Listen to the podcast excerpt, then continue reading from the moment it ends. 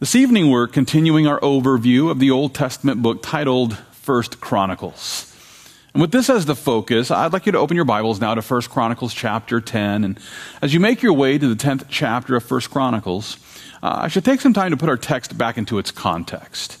It'll first help you to remember that the historic record uh, that we know as First Chronicles, it was initially published by a priest named Ezra shortly after the children of Israel returned from their Babylonian captivity. By way of review, I should remind you that Ezra began this book by tracing the family tree of Israel all the way back to Adam and Eve. And so the, the first chapter of Ezra begins with a focus on Adam and Eve and, and then just breaks down the table of nations and so on and so forth.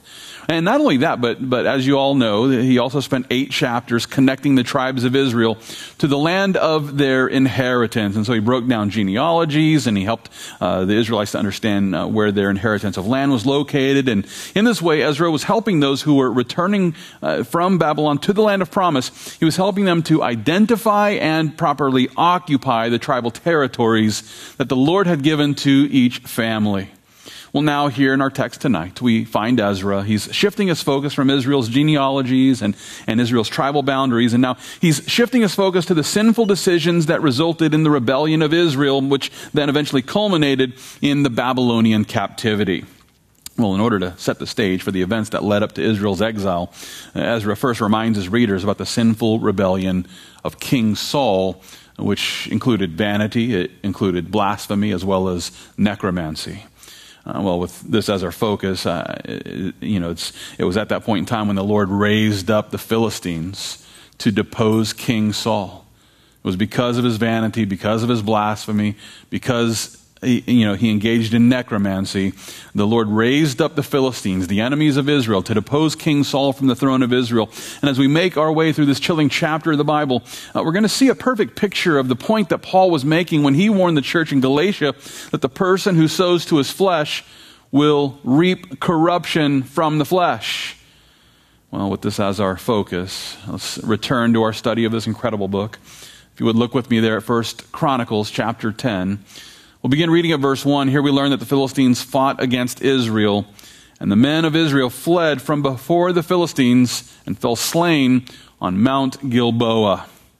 Now, as we consider this battle that occurred between the Philistines and the Israelites, I should take a moment to point out that the Philistines were immigrants from Crete who occupied the territory which was southwest of Israel between the Mediterranean Sea and the western mountain range of Judah. It's also important to understand that, uh, you know, there's no legitimate connection between the Philistines that we find here in the Bible and the people who now identify themselves as Palestinians. There seems to be some confusion about this, and for good reason. But I'm here to tell you that there is no real connection, there is no real bloodline connection between the Philistines, found here in the text tonight, and the Palestinians who dwell uh, in the land of Israel today. Now, it's my prayer uh, that every Palestinian, as well as every Israelite, might be saved by faith in Jesus Christ. So it's not my intention to say, oh, Palestinians bad, Israelites good. I'm just saying, hey, we're all sinners, we all need Jesus. And so we ought to be praying for both Palestinians and Israelites all together. But it's also important for us to understand that the land of promise, it belongs to Israel. The land of promise belongs to Israel according to the everlasting covenant that God made with Abraham. And there shouldn't be any debate about this. For those who insist that the land actually belongs to the Palestinians, it's important for us to understand that the Palestinians are actually Arabs. Uh, proof of this can be seen in a statement made by a 20th century Arab Christian named Farad Kassab. He once declared this. He said, The Orthodox Palestinian Ottomans call themselves Arabs and are in fact Arabs. Palestinians are Arabs.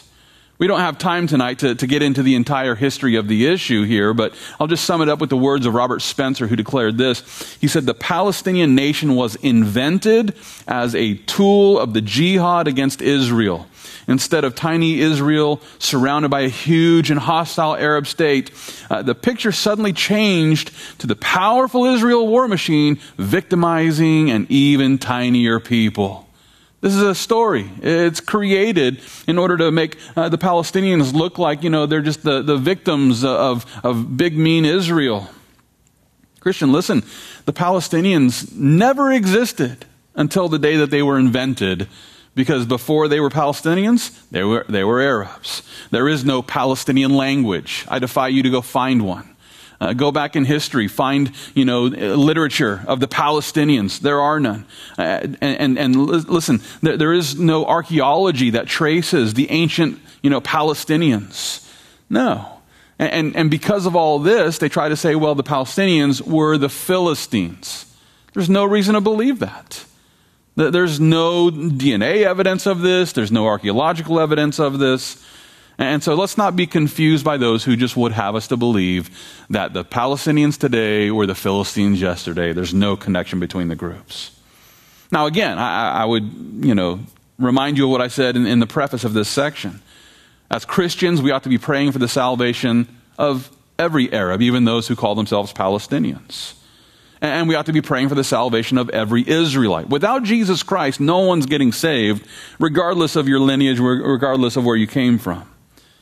But when it comes to the question of land, and when it comes to the question of who has the legitimate right to the land of promise, the Bible is perfectly clear that the Lord has given the land of promise to the descendants of Jacob, namely the tribes of Israel.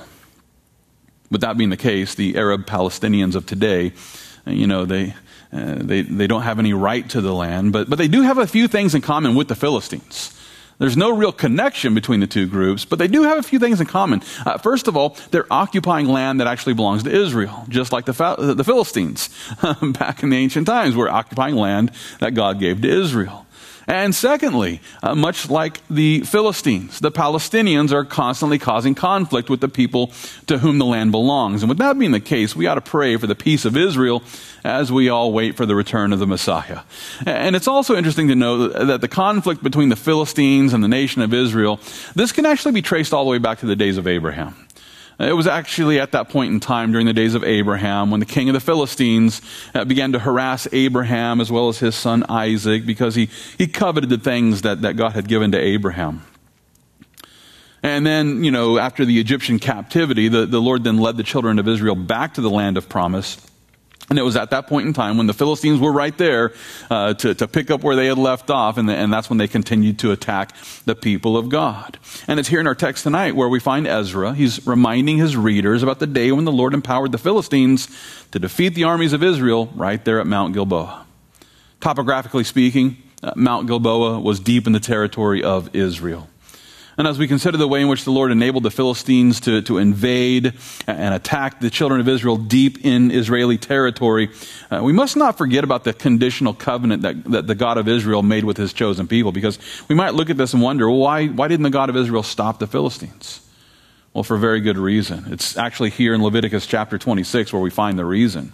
It's here in Leviticus 26 where the Lord makes a promise to those who would faithfully keep the covenant by declaring this. He says, I will give peace in the land, and you shall lie down, and none will make you afraid. I will rid the land of evil beasts, and the sword will not go through your land. You will chase your enemies, and they shall fall by the sword before you.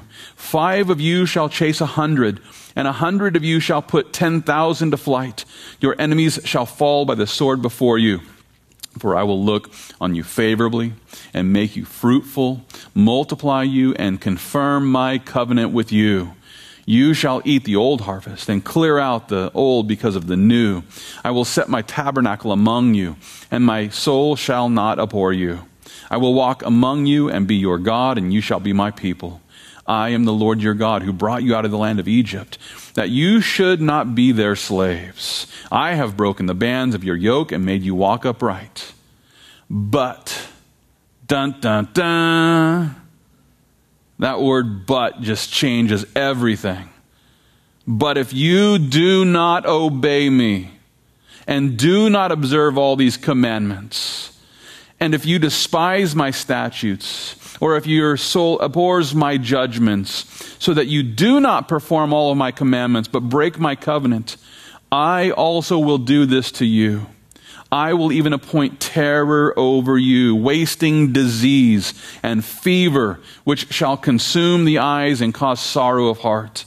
And you shall sow your seed in vain, for your enemies shall eat it. I will set my face against you, and you shall be defeated by your enemies. Those who hate you shall reign over you, and you shall flee when no one pursues you. Here in these verses, we find the Lord helping his chosen people to understand that those who faithfully keep the covenant would be blessed with military might. They would be blessed with all the food they needed. They would be blessed with health. But then he warns them. He warns them that their disobedience would result in military defeat, it would result in disease, it would result in fever. In light of this warning, there should be no doubt in our minds that the Lord was the one who was empowering the Philistines to go deep into the land of Israel and defeat the armies of Israel. The Lord empowered them to do that. Why? Well, the reason why was due to the fact that the Lord was using the Philistines to remove the family of Saul from the royal status that they had received from the Lord. And the, and the reason for that is because King Saul was living in sin. He was disregarding the covenant, he was doing his own thing. And so the Lord raised up the Philistines.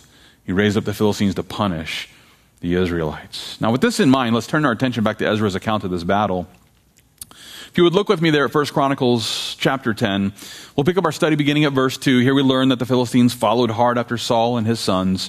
And the Philistines killed Jonathan, Abinadab, Malchishua, uh, Saul's sons. The battle became fierce against Saul. The archers hit him, and he was wounded by the archers. Then Saul said to his armor bearer, Draw your sword and thrust me through with it, lest these uncircumcised men come and abuse me. But his armor bearer would not, for he was greatly afraid. Therefore Saul took a sword and fell on it. And when his armor bearer saw that Saul was dead, he also fell on his sword and died. Now, here in these verses, we find the tragic end of Saul and his sons. And as we consider the details surrounding this battle that resulted in the death of King Saul, as well as the death of his sons, as well as his armor bearer, we must not forget that this punishment was provoked by the sinful decisions of Saul. We'll learn more about this later on. We'll, we'll learn about the vanity and the blasphemy and the necromancy that resulted in this punishment. But for now, I just want to take a moment to consider the way in which the sins of the parent will always inevitably end up affecting their children. The evidence of this has been demonstrated by many, many secular studies over the years. According to the research, girls whose fathers left either before they were born or up to the age of five, those girls were seven to eight times more at risk of becoming pregnant as an adolescent than girls living with their fathers. Uh, a father's departure between the ages of 6 to 13 suggested a, that there would be a two or three times greater risk of them becoming pregnant. Uh, another study shows that 92% of girls who come from a father, fatherless home are more likely to experience their own divorce.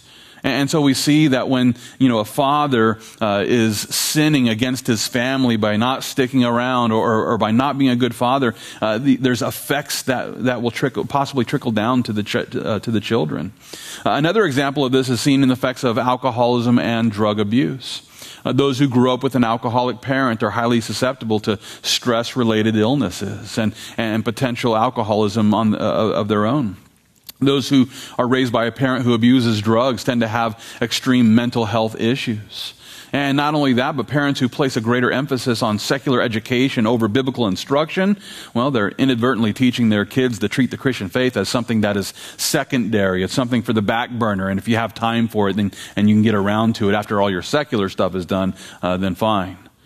Uh, it's no wonder why so many kids stop going to church when they head off to college because under you know the the, their, uh, the, the parents' decisions, they were trained for years to think that secular school was more important than church. And well, we go to college, don't have time for church. Without debate, the sins of the parent end up affecting their family for generations to come. And it's for this reason that every parent must prayerfully consider every decision they make so that we can train up our children in the way that they should go. And, and I praise the Lord that the Lord can help us to overcome all these things. You know, the Lord can correct these things in our own families so long as we put Him first in our lives and put Him first in our homes. Because if we don't, listen, you know, we might end up being the parent that leads our kids down a path that results in the Lord's loving correction. And we don't want to take our kids down that path. And listen, uh, our sinful decisions not only end up affecting our family, but our sinful decisions will also impact our Christian community. And in order to prove my point, let's pick up our study of 1 Chronicles chapter 10. If you would look with me there, beginning at verse 6. Here Ezra declares So Saul and his three sons died, and all his house died together. And when all the men of Israel who were in the valley saw that they had fled, and that Saul and his sons were dead, they forsook their cities and fled. Then the Philistines came and dwelt in them. Now, here in these verses, we see how the death of Saul and the death of his sons, it created widespread panic throughout the region of Israel. And as a result, the people of God began to flee from their homes, which were uh, then occupied by the Philistines. As we consider this tragic situation, we must not fail to recognize how it was the sinful decisions of Saul that ended up affecting the entire nation of Israel as the Lord raised up and empowered the enemy to conquer the people of God and claim the land for their own. This is exactly what God said he would do, and that's exactly what he did. And in light of this situation, it's crucial for every Christian to realize that our sinful decisions will also have an effect on our community. In order to prove my point, let's consider the challenge that Paul presented to the Christians in Corinth. And if you would hold your place here in the book of First Chronicles, let's turn in our Bibles now to First Corinthians chapter 5. Let's turn to 1 Corinthians 5. You see, it's here in the fifth chapter of 1 Corinthians where we find Paul. He's challenging the church there in Corinth. And the reason why is because they were allowing the sins of one, uh, one person to, to negatively affect the entire community. With this in mind, if you would look with me there at 1 Corinthians chapter 5, I want to begin reading there at verse 1 where Paul declares, It is actually reported that there is sexual immorality among you, and such sexual immorality as is not even named among the Gentiles, that a man has his father's wife. And you are puffed up, and have not rather mourned, that he who has done this deed might be taken away from among you. For I indeed, as absent in the body but present in the spirit, have already judged as though I were present him who has so done this deed. In the name of our Lord Jesus Christ, when you are gathered together along with my spirit, with the power of our Lord Jesus Christ, deliver such a one to Satan for the destruction of the flesh, that his spirit might be saved in the day of the Lord Jesus. Your glorying is not good. Do you not know that a little leaven leavens the whole lump? Therefore, purge out the old leaven that you may be a new lump, since you are truly unleavened. For indeed Christ, our Passover, was sacrificed for us. Now, here in these verses, we find Paul, he's rebuking the Christians there in Corinth for the way that they had failed to rebuke a believer for actively engaging in sexual immorality. And according to Paul, uh, what, this uh, what this meant was that they were allowing a little leaven, which is comparative to sin, it's degradation. They were allowing a little degradation to, to degrade the whole lump. They were allowing a little sin in the church to affect the entire Christian community there in Corinth. They were allowing a little sexual sin to affect their entire community as their hearts began to harden against the truth of God's word. Paul says that they're puffed up about it. In other words, they saw themselves as being, you know, open-minded and, and we're so proud of, of, you know, how, how forgiving we are and, and how accepting we are and, and Paul's saying, this is not good. this is not good for your community, and this is not good for you individually, and it's certainly not good for the guy that's living in sin. You need to throw him out of the church and allow the devil to beat up on him for a little while so that he realizes how good it is back in the church and so that he might repent and return. Christian, listen, those who are actively engaging in unrepentant sin are not only living a, a, life that will eventually result in the Lord's loving correction, but they're also living a life that is allowing a little leaven to leaven the whole lump. And, and this not only includes their immediate family, but also their church family. When we you know, live in sin and live in sin in, in a way that's unrepentant, we're, we're you know, it's, it's not that we're struggling with sin it's that we're just given over to it. Listen, we all struggle with sin. Every single one of us. And, and, and, if you don't think you struggle with sin, then you're struggling with the sin of pride right now. Right? So we all struggle with sin. The, the question isn't, are we, are, are, you know, are we struggling with sin? The, the issue that I'm talking about is those who are no longer struggling with sin. They're given over to it. They embrace it. They enjoy it. And, and those who are in the church who are given over to their sin, that little bit of leaven is going to end up affecting the entire community. And it's for this reason that Paul rebukes this church for not dealing with it.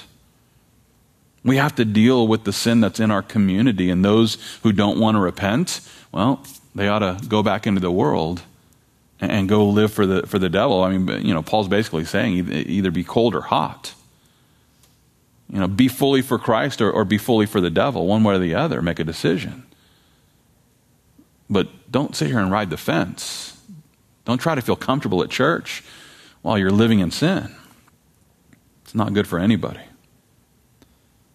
We ought to be dealing with the sin in our lives. We ought to be repenting of the sin that we struggle with. And not only that, but listen, the, the Christian who is actively engaging in unrepentant sin, they not only affect their family, they, they not only affect their church, uh, but they're also giving unbelievers a reason to rejoice. And with this in mind, let's pick up our study of 1 Chronicles chapter 10. If you would look with me there, beginning at verse 8. Here we learn that it happened the next day when the Philistines came to strip the slain, that they found Saul and his sons fallen on Mount Gilboa. And they stripped him and took his head and his armor and sent word throughout the land of the Philistines to proclaim the news in the temple of their idols and among the people. Then they put his armor in the temple of their gods and fastened his head in the temple of Dagon. Now, as we consider this satanic celebration, it'll help you to know that Dagon, which uh, is translated fish, was the Philistine uh, deity of fertility.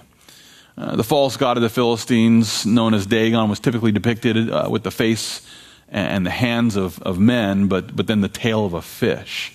I don't know about you, but this idol sounds a bit fishy to me. But uh, we actually know uh, about four different temples that were dedicated to Dagon. There may have been more, but archaeologically speaking, we know of four. Uh, there was one in northern Syria, there was one in Gaza, there was one in Ashdod, uh, and then there was one mentioned here in our text tonight, which was built in Beth Shan. Now, the ruins of this temple were excavated back in 1925 by the Museum of the University of Pennsylvania. And according to the evidence, this temple was built uh, about 200 years before the death of Saul. 200 years before this text took place, uh, this temple was built. And, and then, you know, along comes Saul. You know, Saul sins. God raises up the Philistines to punish Saul. Uh, and then they kill him. They cut off his head and they haul it into this temple. The severed head of Saul was on display in that pagan temple simply because his pride resulted in rebellion that took him down a path that resulted in God's punishment. But the enemy was celebrating this. They were celebrating the sin of Saul. And we should also notice there in the second half of verse 9 where we learn that the, the Philistines proclaimed the news in the temple of their idols and among the people. The Philistines went and worshiped Dagon. They worshiped their fish god, giving him the glory for this victory. They celebrated this victory over the armies of Israel. What they failed to recognize is that the God of Israel was the one who raised up the Philistines. But all of this gave them cause to think that Dagon was more powerful than the God of Israel. And in this way, King Saul's sin gave the Gentiles a reason to blaspheme the name of God. And it's in similar fashion that the Christian who departs from the straight and narrow path of the Lord, they're actually giving unbelievers a reason to blaspheme the name of our God. With that being the case, we should take a moment to consider the encouragement that Peter presented in his first epistle. It's 1 Peter chapter 2 where the Apostle Peter declares, Beloved, I beg you as sojourners and pilgrims, abstain from fleshly lusts which war against the soul, having your conduct honorable among the Gentiles, that when they speak against you as evildoers, they may, by your good works, which they observe, glorify God in the day of visitation. Therefore, submit yourselves to every ordinance of man for the Lord's sake whether to the king as supreme or to governors, as to those who are sent by him for the punishment of evildoers and for the praise of those who do good. For this is the will of God, that by doing good you may put to silence the ignorance of foolish men as free, yet not using liberty as a cloak for vice, but as bondservants of God. As we consider what Peter here is saying, we can see that he was well aware of the fact that many unbelievers are constantly looking for every opportunity to accuse Christians of sin. Why? Well, the reason why is because in their eyes, the sinning Christian gives them yet one more reason to continue re- rejecting Jesus. The sinning Christian gives them yet one more reason to continue rejecting Jesus. The most common example of this, well, it's uttered by the unbelievers who are quick to, to declare, you know, I, I'd never go to church. Why? Because the church is full of hypocrites. One of the most common arguments against the church. Church is full of hypocrites. And I would just say it's not full of hypocrites. There's plenty of seats here. You know, we can always take a few more hypocrites here. No problem. Listen, we shouldn't be hypocrites. We shouldn't. And, and one reason why is because the hypocritical Christian is just giving unbelievers one more reason to reject Jesus Christ.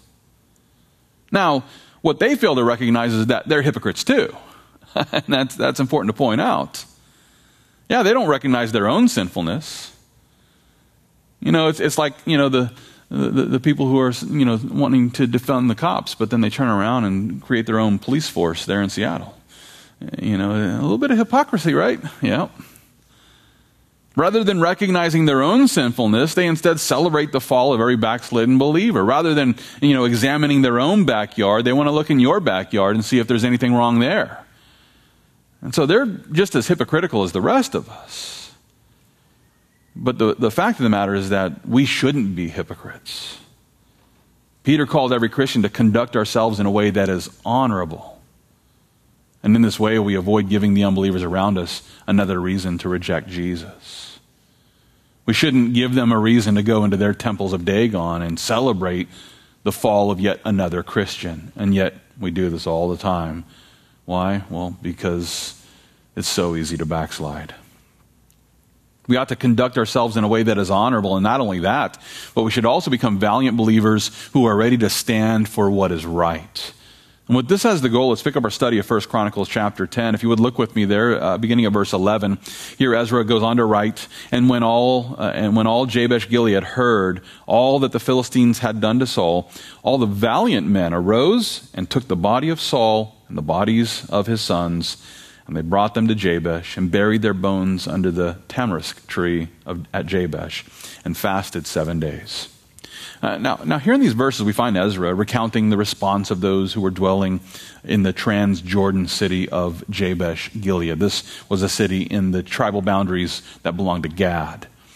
And rather than allowing the bodies of Saul and his sons to just decompose there on the battlefield, the valiant men of Jabesh Gilead arose that's what we see in verse 12. All the valiant men arose.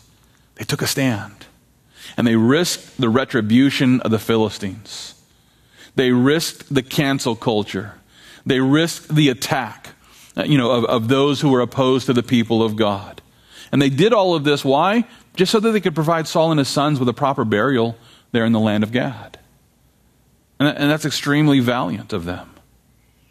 And in order to comprehend the quality of those brave men, it'll help you to know that the word valiant, it's found there in the beginning of verse 12. It's translated from a Hebrew word which was used of those who demonstrate the virtue and valor of those who have uncommon courage. It's the, the virtue and the valor of those who have uncommon courage. And as we consider the courage of those men from Jabesh Gilead, I, I would hope that we too would all become courageous Christians here in these last days as we see the fallen Christian soldiers on the battlefield and, and the enemy ready to pounce on anybody who takes a stand for them, you know, it's so easy for us to just shrink back and remain silent and not take that courageous stand. But we should. We should be courageous Christians who take a stand for our fallen Christian brothers and sisters. I like the way that Paul puts it in 1 Corinthians chapter 16. There he declares, Watch, stand fast in the faith be courageous, be strong. Let all that you do be done with love. Christian, listen, the Lord has not given us a spirit of fear. And with that being the case, why is it that so many of us are so afraid to take a stand for Jesus Christ? The Lord hasn't given us a spirit of fear, but He's given us a spirit of power and love and of a sound mind. Therefore, rather than living in fear of the Philistines who, who, who are ready to run our name through the mud all over social media, let's not be afraid of the Philistines. Let's rise up in the power of God and let's become those courageous Christians who are serving the Lord without fear. Not only that, but I, I, would also encourage you to remember that the Lord has promised to, to punish his people who, who, choose to rebel against all of these things. And with this in mind, let's look at the final verse here, uh, the, the final two verses of 1 Chronicles chapter 10. I'm going to draw your attention there to verse 13.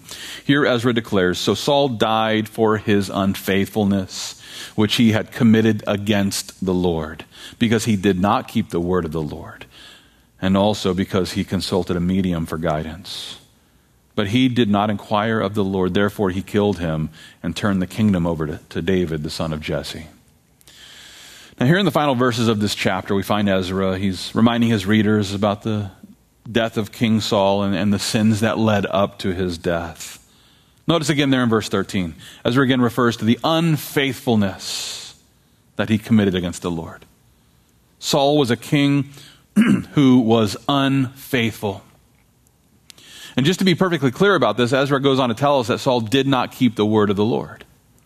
He received the word of the Lord. He knew what the word of the Lord said, but he did not keep the word of the Lord. This, of course, is a telltale sign of the pride that fills the hearts of those who think they know better than God. And it's sad that the church is filled with these people. They see what the Word of God says, they, they see what it says as plain as day, but they think they know better. Well, you know, this doesn't really apply to me, or, or you know, that, that's for another time, or I, I, I can figure it out better. Consider how God responded to King Saul, who did not keep the word of the Lord. He was punished because of his pride. It was his vanity that caused him to blaspheme the Lord. Rather than relying on the Word of God, Saul ended up seeking guidance from a medium. Now, that's not like a mid sized person. You know, the, the medium was actually a spiritist. The full version of the story, it's found in 1 Samuel chapter 28. I encourage you to read it for your own homework. but it's there in 1 Samuel chapter 28 where we find Saul. He's asking a necromancer to make contact with the spirit of Samuel. Samuel, the prophet, had already died. And rather than looking to the Word of God, rather than seeking the Lord through prayer, Saul goes and asks this medium, this necromancer, to conjure up the spirit of Samuel. And in this way, he disregarded the clear instructions of God's Word. As a matter of fact, it's in Leviticus chapter 20 where we find the Lord presenting a command against this very thing. Uh, look with me there at Leviticus chapter 20, verse 6. Here the Lord tells us that the person who turns to mediums and familiar spirits to prostitute himself with them, I will set my face against that person and cut him off from his people. Consecrate yourselves, therefore, and be holy, for I am the Lord your God. In light of this law, there should be no doubt that King Saul was too proud to submit himself to the clear instructions of God's word. God's word is very clear here that those who engage in this sort of spiritual prostitution with, with you know, these witches are going to be punished. But King Saul was too proud to simply submit himself to the clear instructions of God's word. And with that being the case, he was no longer fit to lead the nation of Israel. And it was time for him to receive the punishment that the Lord promised to pour out on those who engage in this sin. For this reason, that the Lord raised up the Philistines to come in and remove Saul from his royal position. And, and as we continue to make our way through this book, we'll see how the Lord prepared the throne for Jesse's son, David. Now, as we consider the way that the Lord punished Saul for his unfaithfulness, for, for his vanity, for his blasphemy, as for, for his necromancy, It's important for us to remember something that Paul wrote in Hebrews chapter 12 because this is a warning for believers. With this as the focus, if you would look with me there at Hebrews chapter 12. I want to begin reading at verse 4 where Paul declares, You have not yet resisted to bloodshed, striving against sin, and you have forgotten the exhortation which speaks to you as to sons. My son, do not despise the chastening of the Lord, nor be discouraged when you are rebuked by him. For whom the Lord loves, he chastens, and scourges every son whom he receives. If you endure chastening, God deals with you as with sons. For what son is there whom a father does not chasten? But if you are without chastening, of which all have become partakers, then you are illegitimate and not sons. Furthermore, we have had human fathers who corrected us, and we paid them respect. Shall we not much more readily be in subjection to the Father of spirits and live?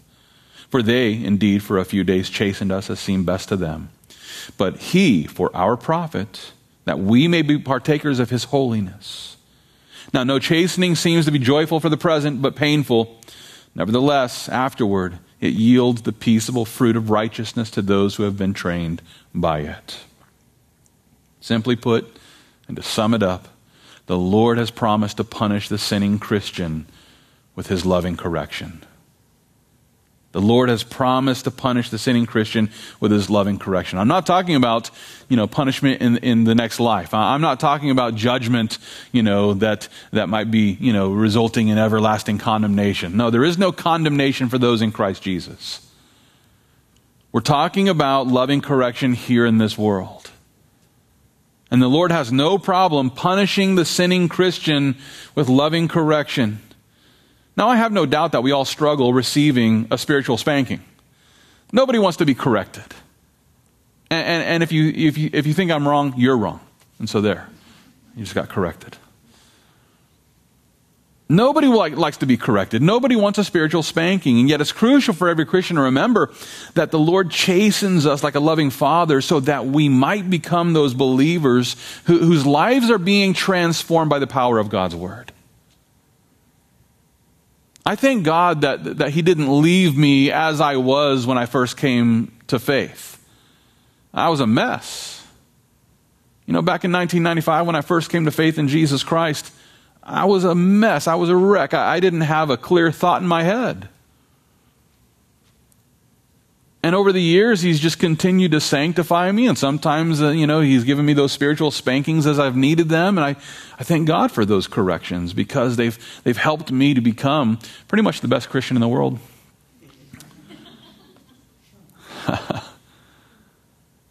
no, seriously. There was a poll, and uh, I'm not number one, but some would say I'm number two. But uh, anyway. But seriously, the, these spiritual spankings are necessary for our growth. They're necessary for us so that we can become transformed into the people that the Lord wants us to become you find yourself even in that place tonight, maybe you've been receiving that spiritual spanking and, and it hurts and you're beginning to grow discouraged. I, I want to back up and consider the beginning of this same chapter. It's here in Hebrews chapter 12. If you would look with me there, beginning at verse 1, because here Paul begins this chapter by declaring, Therefore, we also, since we are surrounded by so great a cloud of witnesses, let us lay aside every weight and the sin which so easily ensnares us and let us run with endurance the race that is set before us, looking unto Jesus, the author and finisher of our faith, who for the joy that was set before him endured the cross, despising the shame, and has sat down at the right hand of the throne of God. For consider him who endured such hostility from sinners against himself, lest you become weary and discouraged in your souls. Christian, listen, the, the Lord Jesus, He is the author of our faith. But that's not all. The Lord Jesus is not only the author of our faith, he is also the finisher of our faith. Isn't that good news? Listen, if it were left up to me, if, if, if the Lord's like, okay, I'll author your faith, but you got to finish it, you know, I'd be like, uh, yeah, don't, don't count on that. But the Lord is the author and the finisher of our faith. And that's very comforting to know. This is great news because, listen, the race that is set before us It's a narrow path. And it's a race that's filled with all sorts of struggles. And not only that, but listen, as you uh, probably already know, it's only a matter of time till we stumble over our own spiritual feet. As we're running our race, you know, we get tripped up in our own feet and we stumble and we fall. And it's there where we can, you know, find that place of discouragement and we can begin to think that we're not good enough. We're never going to make it. We're never going to cross the finish line. And it's sad that there are many in the church today who allow these discouragements to completely derail their faith. And I think that's what happened with King Saul. I think he got discouraged, he got depressed, his faith got derailed. He's no longer hearing from the Lord, and so he runs off and tries to hear from Samuel through a necromancer. One discouragement just led to a bad decision, led to another discouragement, led to another bad decision, until he finds himself suffering the correction of God. And all of this was just simply based in pride. And much like King Saul, there are many saints who are allowing their pride to lead them down the wrong path, which will eventually result in the Lord's loving correction because they're too proud to repent. They're too proud to turn back. They're too, too proud to say, God, I need your help. I keep stumbling. I keep struggling. And I desperately need your help. They're, they're no longer looking unto Jesus, the author and finisher of, the, uh, of our faith. But they're trying to do it in their own power while carrying the weight of their own sin. And Paul says, look, you know, lay aside every weight and the sin that so easily ensnares us. Set it aside and get your focus straight. If this sounds like your life, then I encourage you to stop focusing on the sins that so easily ensnare us and instead fix your focus on Jesus because Jesus is the author and the finisher of our faith. And as we fix our focus on Jesus, let's press toward the goal for the prize of the upward call of God in Christ Jesus. And as we do, we will run with endurance the race that is set before us. How do I know this? Well, because the Lord Jesus has promised to provide us with the spiritual strength that we need so that we can overcome every sinful desire until the day when we finally cross the finish line of faith. And on that day, we'll give God all the glory as we look back and realize that Jesus is, in fact, the author and the finisher of our faith. Let's pray.